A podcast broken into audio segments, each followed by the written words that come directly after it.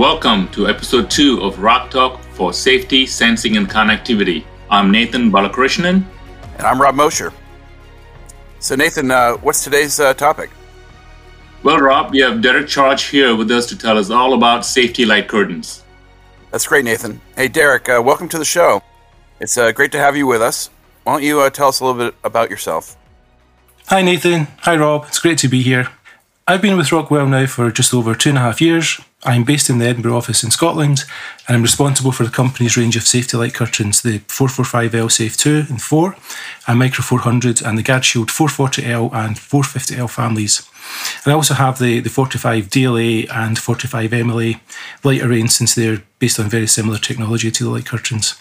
In terms of my background and how I came to join Rockwell, I'm a time served electronic engineer with GEC Ferranti who specialise in defence, military avionics, and aerospace products, which I think is key to know since it has instilled an extremely high quality bar in me. After my apprenticeship, I moved on to a company called Diagnostic Instruments, which was later acquired by SKF, who are the bearing people, and it became the SKF Condition Monitoring Centre. I worked there for nearly 18 years with roles in production and technical customer support before becoming product manager there.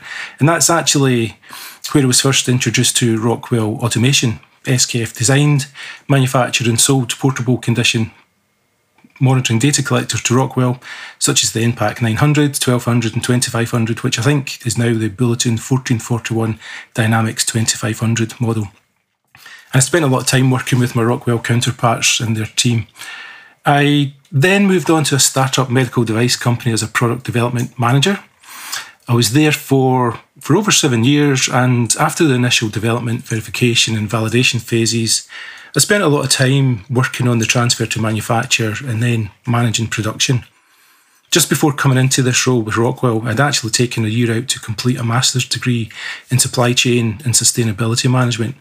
And I was writing my dissertation on total productive maintenance when I received a call from a recruitment agent asking if I'd be interested in working with Rockwell and had I ever heard of them. Um, honestly, I had no intention of coming back into product management when I made the decision to do my master's. But whilst doing the research for my dissertation project, I realised how much I loved and really missed going on site and working with customers, speaking to them about issues and coming up, up with solutions for them. So, and whilst I didn't have a functional safety background coming into the role, as you've heard, I do have extensive experience in the industrial space. And there are actually many parallels between medical devices and functional safety. All of that, coupled with the fact that I had worked so closely with many Rockwell staff, visited many of the facilities numerous times, and had such a positive overall impression of the company and the culture. It was an easy decision for me to make. Well, Derek, seems like you've done a lot. So, coming to today's topic, what is a light curtain and how can customers use them to make a machine safer? Nathan, I'll start to answer that question by saying that machine builders and employers have a, a, legal requirement in many parts of the world to ensure safety of supplied machinery and personnel in the workplace. The light curtain and other safety devices only form part of the solution, and it's, it's essential that a risk assessment is conducted to determine the most appropriate device or devices and steps are taken. And that may or may not include a light curtain. And also that any safety devices are installed and operated correctly, such as observing minimum safety distances and all other regulations are adhered to, including performing routine maintenance, etc., to ensure the potential for harm is reduced as much as possible. So, Following that little disclaimer, I'll, I'll now give you a fairly high level description of light curtains. They come under the, the ESPE, Electrosensitive Protective Equipment category, and are often also known as AOPD, which is Active Optoelectronic Protective Devices. You can think of it as, a, as an electronic optoelectronic fence or barrier. It's a pair of sticks where typically one side transmits light beams and the other side receives them. If there's any interruption of the transmitted beams, the light curtain can't physically stop whatever caused the interruption like a fence or barrier would, but it will detect this and cause the OSSD, the safety output, to, to switch off the hazardous machinery or operation. Um, it will be stopped by the, the safety relay or safety controller that's connected between it and the light curtain. Light curtains are available in different presence detection, resolutions, that is, how close or far apart the light beams are from each other for different applications. So, a point of operation control POC model is typically mounted close to the hazard at the point of operation where operators frequently interact with the machine as part of a process, and these need to be able to detect either finger, hand, or an arm. Whereas sometimes you need to protect the perimeter around an operation. In these perimeter access control PAC cases, You'd only need to detect if a person, their whole body, enters the protected area so that the hazardous machinery or operation can be stopped or brought to a safe state before the person could reach it. Interesting. So, so Derek, are there particular applications which lend themselves to using a light curtain rather than, say, some other method or device? Yes, so there are good examples in both the POC and PAC applications mentioned above. Wherever hard guarding fences and gates were previously used, light curtains can be used as an alternative and offer a much more flexible solution, especially in the modern manufacturing environment, where very often equipment is required to be reconfigured more frequently to produce different products or variants, whilst minimising the downtime. With a light curtain, there are no hard guards to remove or reposition, so access is completely unhindered, quick, and easy it really is a win-win for companies as they, they safeguard their personnel whilst also increasing productivity. And I, I would say that light curtains are particularly well suited to muting and blanking applications. Huh, muting and blanking. So what are these and how do they work?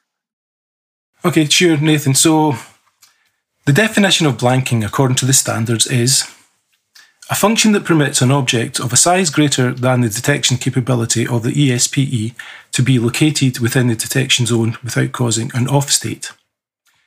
In practice, what that means is that sensing of one or more beams in the protective field are disabled or blanked.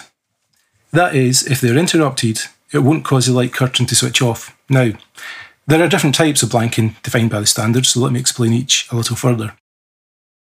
Fixed blanking is where a fixed beam position or positions have been taught or configured to be blanked. So if there is an interruption, it makes no difference to the light curtain. This is used for applications where you would always expect the interruption to be present. So, for example, where a conveyor belt or a fixture obstructs the protective field in normal use. These beams continue to be monitored by the light curtain, and if any of the blanked areas become unblanked, this would cause the light curtain safety outputs to turn off. Floating blanking is where an object is allowed to move up and down within the specified beam range. Again, this is monitored. So if there's no interruption or the object detected is outside of the limits set, so if it's bigger or if it's smaller, this will cause the light curtain safety outputs to switch off. For this application, think about the constant feed of material into a processor, even for the previous application where there's a lot of vibration and your conveyor is moving up and down. Now, most people only think of fixed and floating blanking, but 450L also has a type of blanking called reduced resolution, and that can be configured via Connected Components Workbench or Studio 5000 if you're working with the, the CIP safety version. This is very similar to the floating blanking, but this time it's not monitored. It will allow intermittent interruption of the beams within the set limits without causing the light curtain safety outputs to turn off. And for muting, the muting function is a temporary suspension of the light curtain sensing. Provided muting sensors detect the object approaching and leaving the light curtain in the correct sequence, depending on the type of muting configured, the light curtain is muted to allow the object to pass through into the hazardous area of the process or machine. However, if a person were to attempt to enter the dangerous zone, this would be detected and the machinery would, would stop. This is frequently used at the end of a conveyor or a production line for palletizing, pallet wrapping applications, etc. I would also like to add that 450L has the flexibility to allow up to eight zones across its height to be configured with any combination of muting and blanking setup. In addition to this, we allow up to four sub-configurations to quickly and easily change between different setups, which is very useful for customers that frequently need to reconfigure for different products coming through their operations.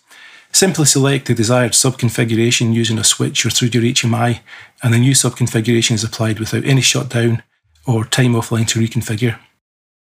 Well, that's that's fascinating, uh, Derek. Thank you. Can you tell us uh, more about Rockwell's light curtains? What makes them different? That's a great question, Rob, as our 450L model is quite unique on a few fronts. So, first of all, the 450L has a single stick architecture, which means that it's a transceiver rather than a traditional transmitter and receiver. And I, I, do think there's a misunderstanding amongst users and prospective customers that the transceiver term means it can be used as a transmitter or receiver, which is true, but 450L actually does both at the same time. Both transmitter and receiver sticks transmit and receive during normal operation. Secondly, the functionality of 450L is determined by which plug-in module you insert into it. You can have basic on off, or for 450LE, more advanced features such as muting, blanking, and cascading. Thirdly, 450L has no dead zone. It's capable of detection from the bottom of the stick all the way to the top. Finally, and certainly by no means least, 450L is, is available now as a CIP safety over Ethernet IP option. Those sound like great features, Derek, but how do they really help our customers? Yeah, Nathan, they are. And let me explain. So, the single stick architecture allows more flexibility in terms of inventory and applications it can be used for. Most, if not all, customers have maintenance policies that require them to keep spares or critical parts. And rather than having to stock a pair of light curtains, customers of 450L just need to keep one stick to cover both transmitter and receiver functionality. Likewise for the plugins, we do offer dedicated transmitter and receiver plugins, but we also offer a, a universal plugin that gives basic on-off functionality. Again, one universal plugin covers both functions, so reducing the maintenance stock inventory levels.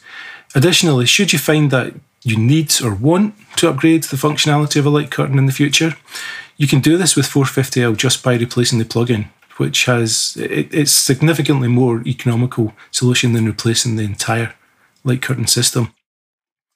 Having no dead zone is particularly useful where you need to mount the light curtain within the machine's frame, as it allows for the entire opening to be protected with no gaps at the top or bottom like you have on some light curtains, where the alignment laser, setting switches, or indicator LEDs are often located, as that could potentially result in an unsafe installation and allow personnel to access the hazardous operation undetected.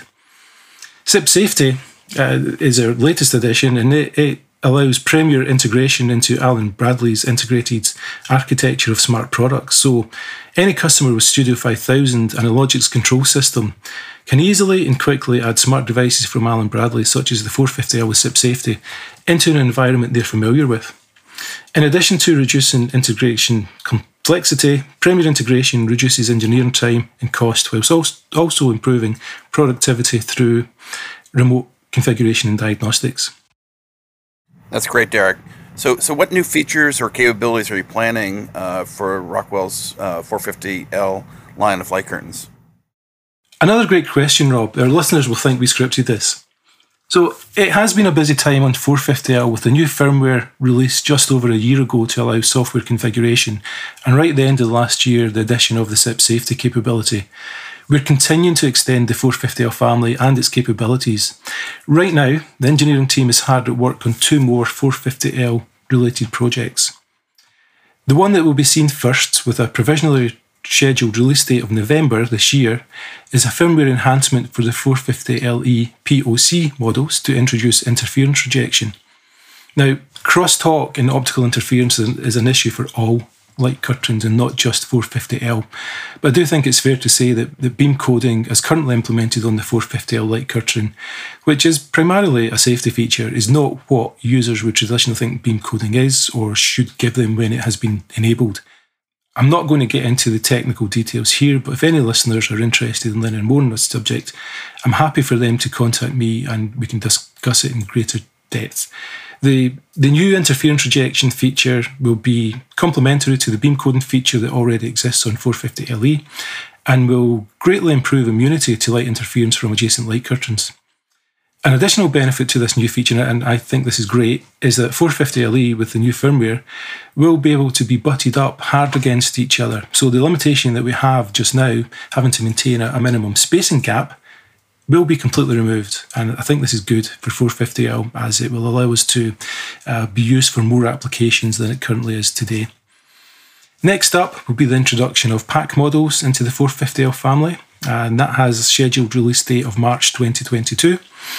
Uh, unfortunately, we had to discontinue the standard operating range 445L Safe 2 and Safe 4 POC models due to a, a component obsolescence, and we will shortly need to do the same for the PAC models that remain. We continue to offer other PAC models from the 440L and Micro 400 ranges, and this 450L PAC introduction helps fill out the portfolio, giving customers even more choice. In the not so distant future, we will also be working on extended operating range models for the 450L PAC, and we also have more plans going into the future to continue the ongoing development of 450L. Well, thank you, Derek. It was a pleasure having you in this session of Rock Talk for safety, sensing, and connectivity. Thanks for inviting me on, and I hope the listeners find it useful. Yeah, thanks, uh, Derek. So, Nathan, uh, what's our next topic? Well, Rob, coming up next is Lindsay Gao and John Rima, who will tell us all about safety encoders. Sounds good. Well, thanks everyone for listening. You can find us on Spotify, Anchor, Google Podcast, Breaker, Pocket Cast, and uh, Apple Podcast. Please uh, go ahead and like us and comment and share your ideas for future episodes. So, uh, see you next time, everybody. Thanks. Yes, see you all next time.